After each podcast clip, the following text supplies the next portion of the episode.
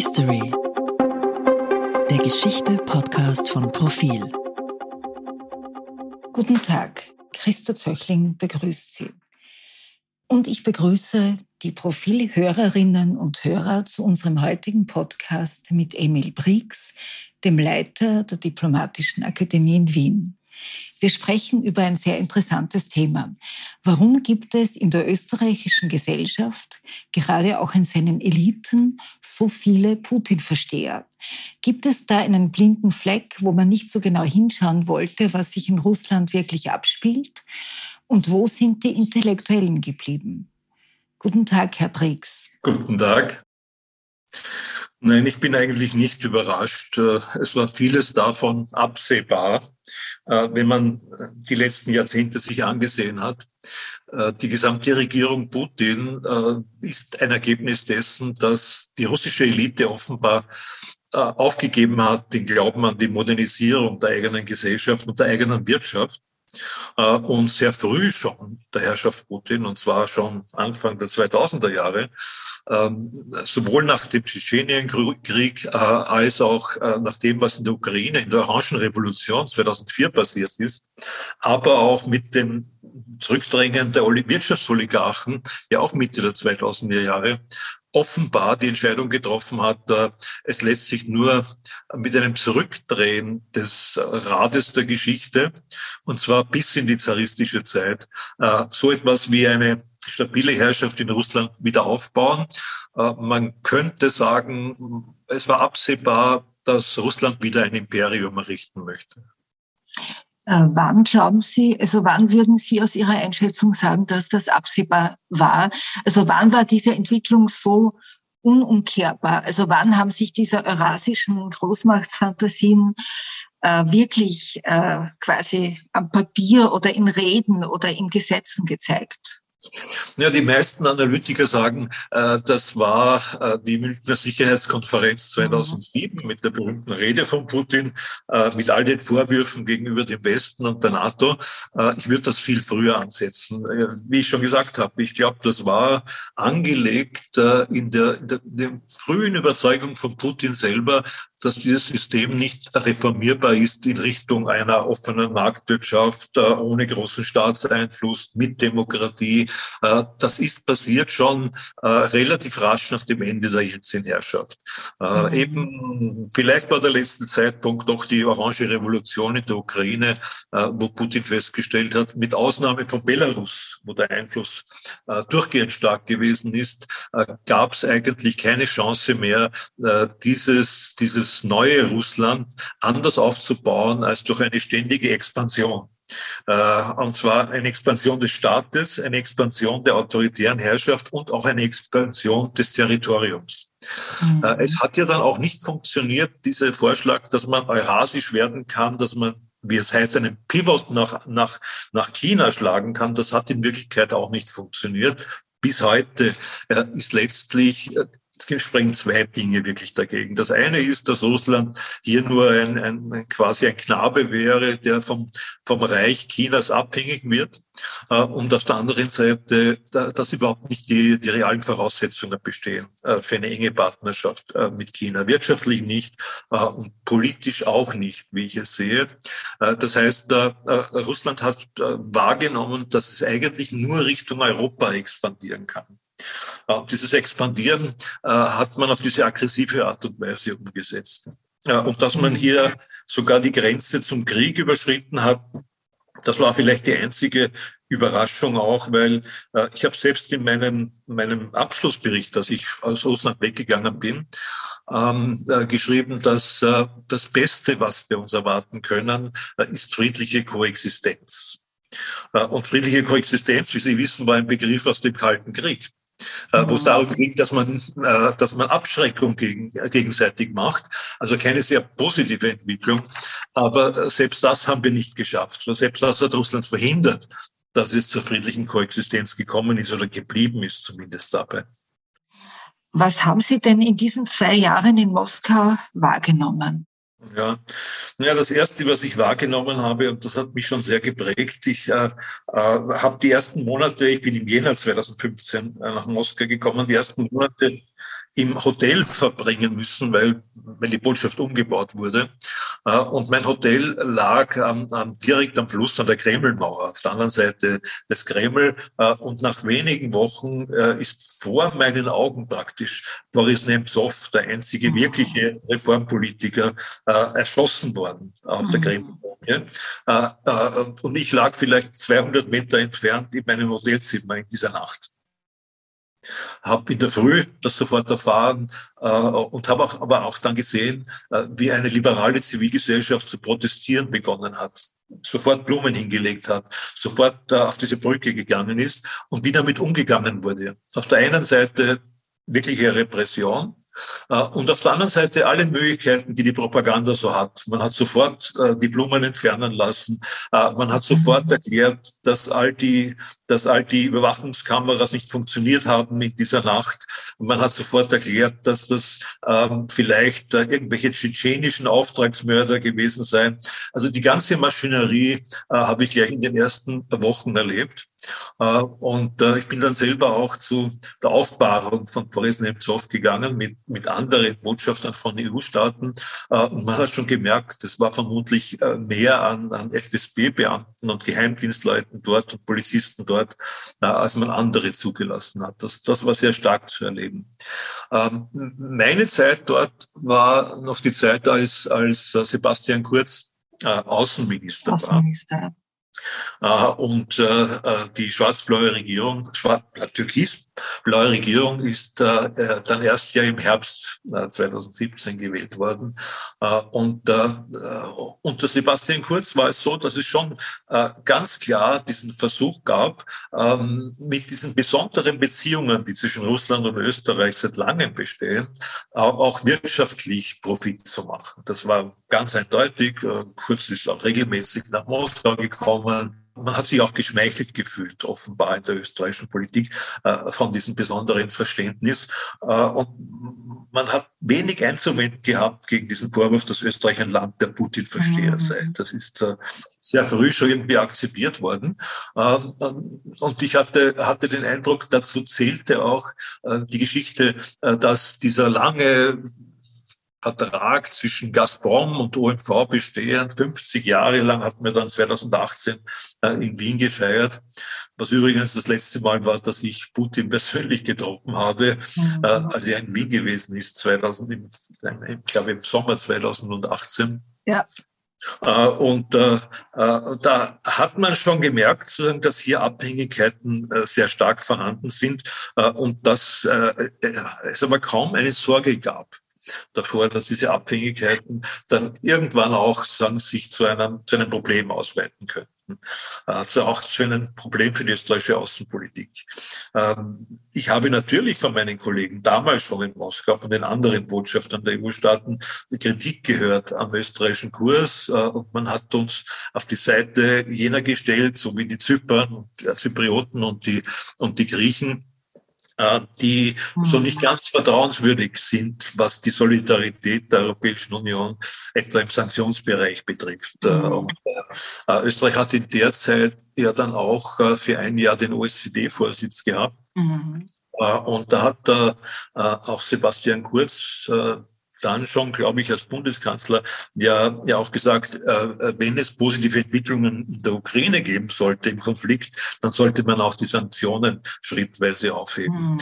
Äh, also das war irgendwie relativ klar, äh, dass Österreich äh, äh, hier ein unsicherer Kantonist äh, auch geworden ist. Äh, aber äh, ich glaube, der Hintergrund ist äh, ein viel längerer äh, als nur diese letzten Jahre, sondern dahinter steht diese ganze Geschichte, dass zwischen Österreich und Russland, äh, wenn Sie so wollen, seit dem, dem, dem, dem Herberstein, der im 16. Jahrhundert die diplomatischen Beziehungen aufgenommen hat, so etwas wie das Gefühl einer Sonderbeziehung auf beiden Seiten besteht. Putin und seine Leute haben auf ganz verschiedenen Ebenen Charme, Geld, Gas, die Finanzierung von Thinktanks, Konferenzen mit Pomp und Trarabe Staatsbesuchen der österreichische Gesellschaft, Politik und Wirtschaft offenbar sehr günstig gestimmt. Es wird auch berichtet, der russische Außenminister Lavrov habe in einer OSZE-Krisensituation im Jahr 2017 den damaligen Außenminister Sebastian Kurz, der den Vorsitz führte, gönnerhaft zur Seite genommen und gesagt, ich helfe dir aus der Patsche. So etwas beeindruckt natürlich. Ein unerfahrener Politiker kann glauben, das sei ein gewogener Kollege. Und der Kanzler Kurz hat sich Österreich dann später bei Protesten gegen Putin ja auch sehr zurückgehalten. Ja, selbstverständlich hat Russland sehr genau immer, und das ist ja die Qualität der russischen Diplomatie, gewusst, wo die Angriffspunkte in Österreich sind, äh, wo die Schmeicheleien funktionieren, äh, wo auch die Schwächen Österreichs sind, äh, wo man hier Österreich eine, eine Rolle zuschreiben kann, auch wenn man weiß, sagen, dass Österreich nicht die Haltung der Europäischen Union verändern kann. Das also war, da war und ist Lavrov sicher der beste Außenminister, den sich Russland vorstellen konnte. Äh, aber das Ganze hat tatsächlich eine, eine, lange Geschichte und diese, diese Geschichte hängt schon damit zusammen, äh, dass äh, ähm, wir es ja hier mit Österreich und Russland mit zwei Ländern mit postimperialen Komplexen zu tun haben. Sehr unterschiedlichen postimperialen Komplexen. Die, die, die Geschichte, die ich immer in Moskau erlebt habe und die bis in die Gegenwart in Russland eine Rolle spielt, ist die Erinnerung an den Wiener Kongress. Der mhm. Wiener Kongress war ein Kongress von fünf Großmächten, einer davon das zaristische Russland, auch ein anderer das habsburgische Österreich, äh, die sich die Welt aufgeteilt haben. Äh, und die eine stabile Ordnung aus ihrer Sicht für 100 Jahre hergestellt haben. Äh, und das ist ganz sichtlich, das ist ganz sichtlich das Modell, das auch Putin und dem Kreml vorschwebt. Sie nennen es multipolare Weltordnung. Äh, Russland ist einer dieser, dieser Pole und das soll möglichst stabil und nach Einflusssphären geführt werden. Das heißt, eine klare imperiale Anspruch. Äh, und da braucht man Verbündete und sagen, einer der Verbündeten, um innerhalb der Europäischen Union erfolgreich zu sein, ist aus russischer Sicht eben Österreich. Wir sind in der Hinsicht für Russland wichtiger als etwa Griechenland und Zypern, die aus wirtschaftlichen Gründen eine, auch eine sehr pro-russische Haltung ja oft einnehmen.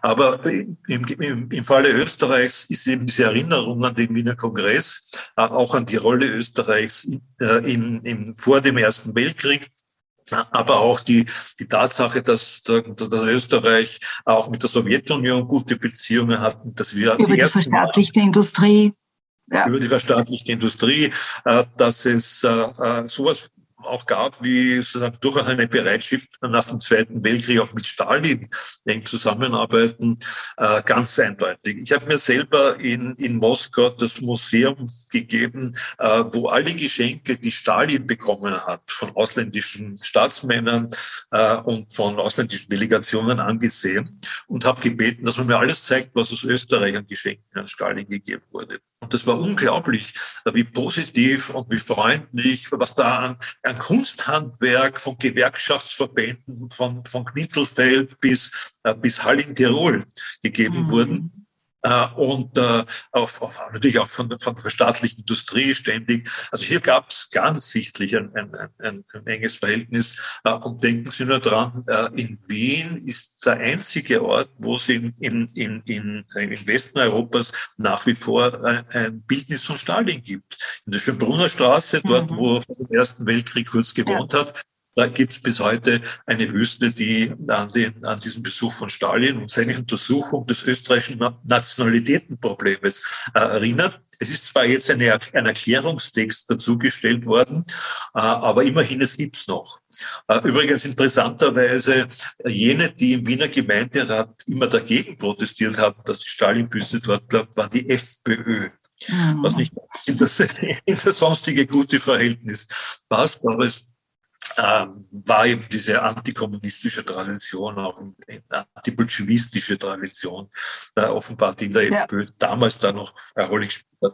Äh, äh, also das ist ein ganz klares äh, Sonderverhältnis. Äh, Österreich war auch zum Beispiel einer der ersten, die in der Sowjetunion ein Gebäude bekommen haben für eine österreichische Botschaft. Mhm. das wir heute übrigens als Botschaft führen und das inzwischen auch im Grundbuch eingetragen Österreich gehört. Und äh, das war schon 1922 und zwar mhm. ziemlich nahe, ziemlich nahe an der Macht. Äh, also von Botschaft, wo ich war, was mit dem Auto fünf Minuten in den Kreml. Und ich habe auf meinem Arbeitszimmer, und das ist immer noch der österreichische Botschafter, auf die Erlöserkathedrale gesehen. Mhm. Äh, also wir haben so einen Platz äh, nahe der Macht äh, tatsächlich auch physisch äh, in, in, in Moskau bekommen. Äh, und äh, denken Sie etwa auch daran, dass der dass der bis vor kurzem zweite Mann der russisch-orthodoxen Kirche, der, der Hilario, dass der vorher Bischof in Wien gewesen ist, bevor mhm. er diesen Job in Moskau bekommen hat. Äh, äh, übrigens hat ihn jetzt äh, sein Patriarch nach, nach, nach Budapest geschickt, wo man, wo man nicht weiß, was das passt bedeutet. Ja ganz gut, oder? Aber es passt ganz gut in die Geschichte hinein.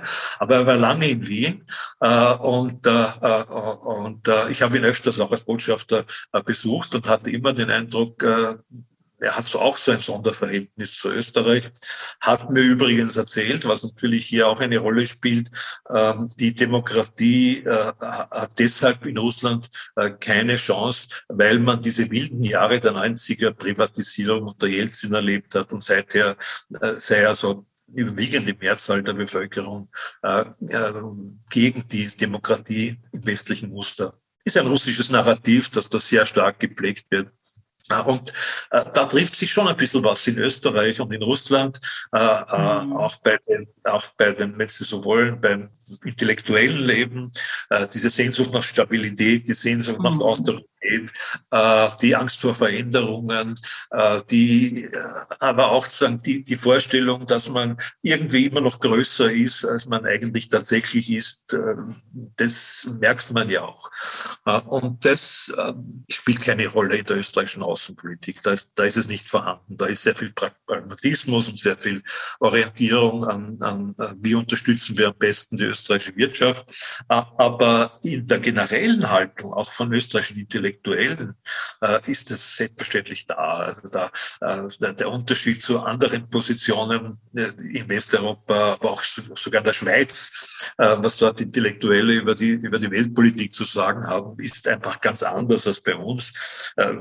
Die meisten unserer Intellektuellen sind ich würde sagen, so Rokoko-Intellektuelle, die sich Pirouetten am eigenen Platz drehen und halt dann äh, sich noch einmal darum, darüber beschweren, äh, dass wir äh, den Waldherrn nicht früher verurteilt haben mhm. oder dass wir äh, irgendwie nicht verstanden haben, unsere Nazi-Vergangenheit aufzuarbeiten. Alles wichtige Fragen oder, oder auch, dass wir halt am Heldenplatz unser Lichter mehr machen. Äh, aber sagen, geopolitische Fragen spielen da keine Rolle.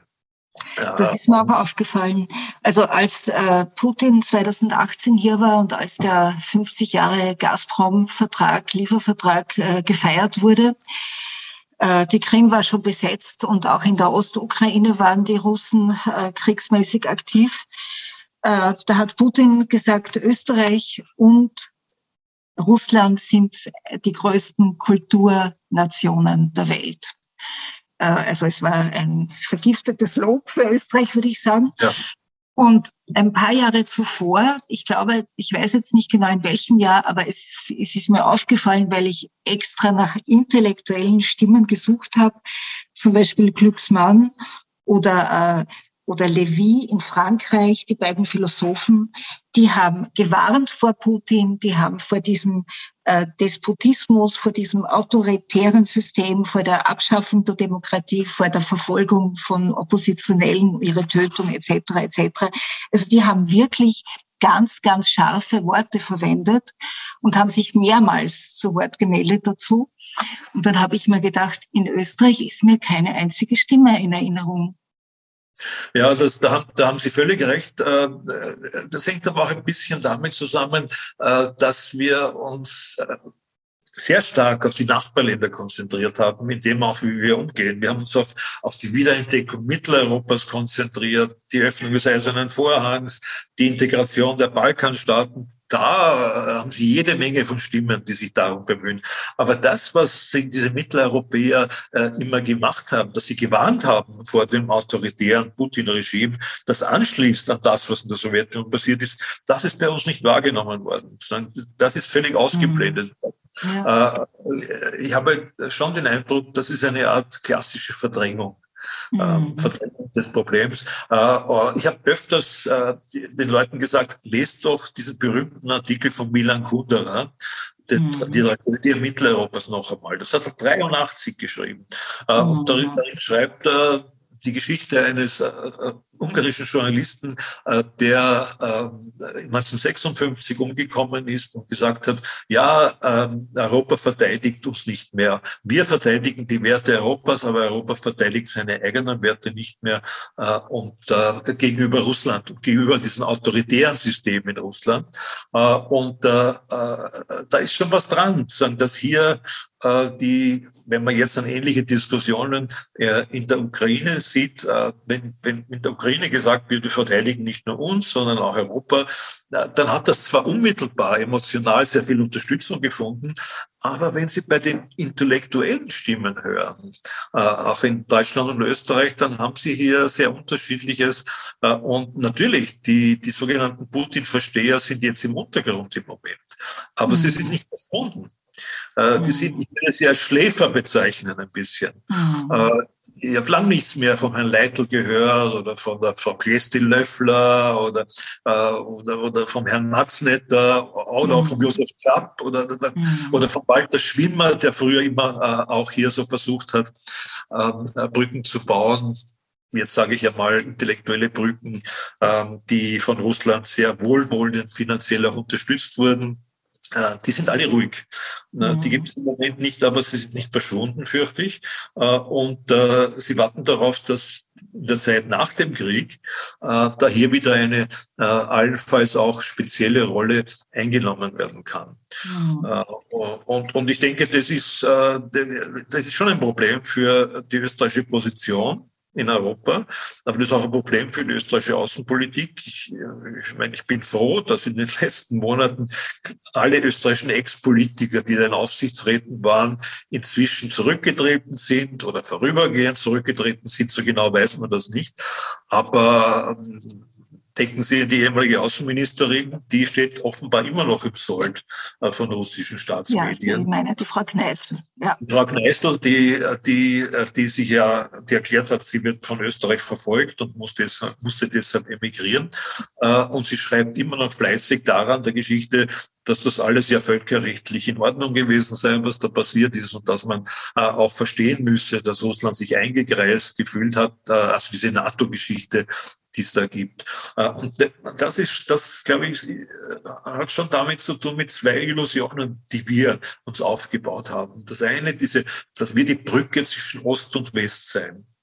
Ich selbst halt, halte das für eine im Prinzip gute Idee hier dazwischen äh, vermitteln zu können. Äh, nur was ist die Folge gewesen? Die Folge davon ist, dass wir im Westen als unsicherer Kantonist empfunden werden und dass wir im Osten als ein mögliches Einfallstor äh, zur Änderung der, der, der europäischen mhm. Positionen im Sinne von Russland gesehen werden.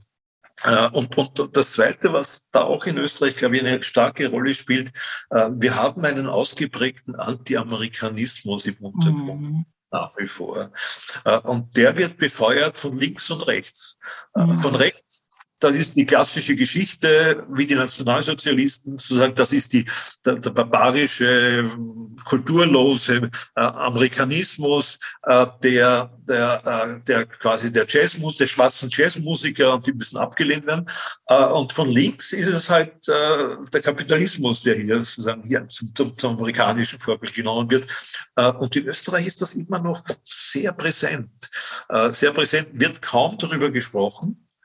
Äh, aber spielt hier auch eine Rolle. Und auch da kann Russland anknüpfen. Das autoritäre, stabile, geordnete Russland, dem man, dass man Putin zuschreibt, dass er zumindest für Ordnung sorgen kann, für Stabilität sorgen kann. Äh, und da ist die österreichische Geisteswelt in einer glaube ich, sehr, äh, sehr unangenehmen Situation, äh, aus der uns leider auch die Intellektuellen relativ wenig herausgeführt haben in letzter mhm. Zeit. Von der Politik ist es nicht zu erwarten. Die Politik muss pragmatisch vorgehen, denke ich hier. Äh, aber im Geistesleben Österreichs würde ich mir da ein bisschen mehr wünschen. Herr Briggs, Sie kommen aus einer Tradition in der ÖVP, die sich um die Dissidenten im Ostblock gekümmert haben. Stichwort Erhard Busseck, der leider verstorben ist vor kurzem. Äh, und ich frage mich schon, warum diese Tradition in der ÖVP, also die SPÖ hat das ja nie gemacht, die ist immer auf Regierungsebene, von, von Regierung zu Regierung war da der Kontakt in den Ostblockländern. Aber warum ist diese Tradition in der ÖVP eigentlich abgebrochen? Es fällt auf, dass besonders Wolfgang Schüssel sehr äh, Putin-affin war, ähm, also in den Jahren 2000, 2001 und dann danach. Äh, warum, warum glauben Sie, ist diese Tradition in der ÖVP äh, nicht weitergegangen? Weil Opposition gab es in Russland ja doch und die hätte auch Unterstützung verdient. Ja, da haben Sie völlig recht. In den 80er Jahren war es schon so, dass die ÖVP äh, mit den Dissidenten den Kontakt gehabt hat, äh, während die SPÖ äh, die Regierungschefs hofiert hat. Das leugnet zwar bis heute Franz Franitzky in der Diskussion, aber es war einfach so. Ähm, und auf der ÖVP Seite war das Erstaunliche, dass es da beide Strömungen, die es schon damals gegeben hat, also die Konservativen und die Liberalen, dafür waren. Die Konservativen aus einem christlich-sozialen mhm. Ansatz heraus, die Christgewerkschafter zum Beispiel waren sehr aktiv, ja. Äh, und die Liberalen aus dem Ansatz, ja, wir brauchen Demokratie, es gibt eine Chance, mit der Zivilgesellschaft zu arbeiten. Äh, nach 1989, 90 war nur die Situation eine ganz, eine ganz andere, weil da ging es ja dann plötzlich darum, äh, wie kann man man wirklich Demokratieinstitutionen stärken? Äh, wie kann man Marktwirtschaft einführen? Das waren viel pragmatischere Dinge. Und in diesen pragmatischen Dingen äh, war, war äh, alles darauf konzentriert, eigentlich äh, hier äh, auf staatlicher Ebene zusammenzuarbeiten. Äh, und es war nicht mehr so wichtig, die ehemaligen Dissidenten sind in den Regierungen gesessen und sind zum Teil plötzlich aber selbst nicht mehr unbedingt so demokratisch geworden. Ich denke an den Václav mhm. Klaus, mhm. äh, der ja dann doch zu einem, äh, doch zu einem Problem geworden ist. Ja, der, der in seiner Haltung. den europäischen Rechten eigentlich total angebietet genau. Daher, daher war das irgendwie äh, nicht mehr so, nicht mehr so das, äh, was wirklich notwendig war. Äh, und dazu kommt dann noch, äh, dass, und Sie haben es ja schon erwähnt, dass mit Wolfgang Schüssel dann jemand sagt, die ÖVP Macht übernommen hat, zuerst in der Partei und dann aber auch, ja, auch die Regierungsverantwortung, der äh, mit solchen Diskussionen wenig anfangen konnte, der vor allem daran interessiert war, äh, Machtpolitik äh, mhm. mit äh, wirtschaftlichen Methoden umzusetzen. Das hat er ja, recht erfolgreich gemacht. Zuerst bei der Übernahme der Partei und dann auch äh, äh in seiner Koalition, äh, die, er, die er 2000 aus dem Hut gezaubert mhm. hat. Und da war kein Platz mehr in der ÖVP sozusagen für, äh, für andere Stimmen. Das wurde wirklich an den Rand gedrängt. Äh, und äh, ähm, das ist eigentlich wirklich dann auch der, der Wendepunkt gewesen in der österreichischen Russlandpolitik in Richtung auf wir arbeiten mit dem mhm. dortigen Regime möglichst eng, eng zusammen, äh, weil das bringt uns wirtschaftliche Vorteile äh, und schafft uns auch die Möglichkeit, eine Rolle zu spielen, die größer ist, als wir sonst als kleines Österreich spielen könnten. Mhm. Ähm, also da muss man schon dem Wolfgang Schüssel eine gewisse Verantwortung äh, zuschreiben. und ich glaube, es ist ihm auch bewusst, das war ein bewusster Schritt, es ist nicht passiert, diese, diese Hinwendung. Äh, äh, zu, äh, zu Putin. Äh, und was natürlich da entgegenkam, waren ja eben so Narrative wie Russland und Österreich sind große Kulturnationen. Äh, Putin hat Skifahren angeblich in Niederösterreich gelernt. Äh, es ist für unseren Tourismus gut. Wir haben mitgebaut die Infrastruktur bei den Olympischen Spielen in Sochi. Also da gab es da gab es viele, äh, sagen scheinbar für beide Seiten äh, positive Möglichkeiten der Kooperation äh, und da hat man sich sehr aneinander geschmickt. Mhm. Eine, eine, eine fast äh, ganz letzte Frage, also eine sogenannte vorletzte Frage, die betrifft äh, auch etwas Geschichtliches, aber da waren Sie auch daran beteiligt. Äh, ich habe durch Zufall bei der Recherche ein Buch in der Diplomatischen Akademie gefunden mit dem Titel Russland und Europa. Und es ist mehr oder weniger ein, Band eines, also der Referate, die auf einem Symposium gehalten worden sind, äh, im Jahr 1900, im, im Dezember 1998. Also Putin stand quasi vor der Tür, also ja. wenige Monate bevor er zum Präsidenten dann auch wirklich ähm, bestellt wurde. Äh, der Titel, der Untertitel lautet Suche nach Identitäten und das Ganze war organisiert von der österreichischen Botschaft in Moskau mit russischen Wissenschaftlern, Historikern, Kirchenleuten, Intellektuellen, auch auf österreichischer Seite. Und was mir aufgefallen ist, ist, es wurde auf sehr hohem Niveau über Identität, Europa, Grenzen, Essentialismus, was ist die russische Seele, ähm, Menschenrechte, Kant, Hegel etc. diskutiert. Aber Dinge wie zum Beispiel Tschetschenienkrieg, Kriminalität in den Jelzin-Jahren, äh, wilde Privatisierungen, Oligarchen, das kam nur ein, zweimal nebenbei vor aus, aus Zurufen oder, oder Fragen aus dem Publikum. Ja. Also es war eigentlich eine Diskussion, also dieser ganze Protokollband ist, als ob man irgendwo wirklich in einem Elfenbeinturm säße und als ob man die Wirklichkeit nicht sehen könnte oder wollte. Und jetzt, Sie waren damals dabei, Sie haben äh, auch ein Referat gehalten. Erinnern Sie sich an diese Stimmung? Äh, also wie haben Sie das damals wahrgenommen? Ja, ich, wenn ich mich richtig erinnere, habe ich eine, einen einleitenden Beitrag äh, dazu verfasst, äh, zu dieser Geschichte, äh, den, den ich aber stärker sozusagen als äh, Leiter der Kultursektion, ja, also für Sie waren damals Leiter der Kultursektion im Außenministerium, richtig. Und da habe ich es als meine Aufgabe gesehen, sagen hier äh, aus diesen kulturellen Brücken, die bestehen, ähm, äh, möglichst viel am Positiven herauszunehmen. Äh, und nicht als meine Aufgabe, nun hier hier ein, einen Befund über die russische Wirklichkeit äh, jenseits der Kultur darzustellen. Muss ich einschränkend sagen und muss ich in der Verteidigung irgendwie sagen. Ähm, äh, wo Sie natürlich völlig recht haben, ist, dass man Ende der 90er Jahre schon das eine oder andere sehr deutlich erkennen musste. Was man nicht gewusst hat, was man nicht gewusst hat, ist, äh, dass mit Putin nachher ein völlig anderes System etabliert wird. Äh, also es war Ende der 90er Jahre schon noch äh, eine gewisse Chance, äh, dass dieser Weg der Demokratie gegangen wird. Und ich glaube, da, da ist keine falsche Illusion gewesen, sondern da gab es tatsächlich noch die Chance, das zu tun auch. Was wir in Europa vielleicht zu wenig erkannt haben, ist, wie tief diese, diese, dieses Versagen der neuen demokratischen Strukturen in Russland in den 90er Jahren gewesen ist. Äh, wie groß das Entsetzen über diese Form der Privatisierung und der Bereicherung gewesen ist. Äh, wie, wie groß der Einschnitt auch im Lebensstandard der Menschen ähm, gewesen ist in diesen 90er Jahren.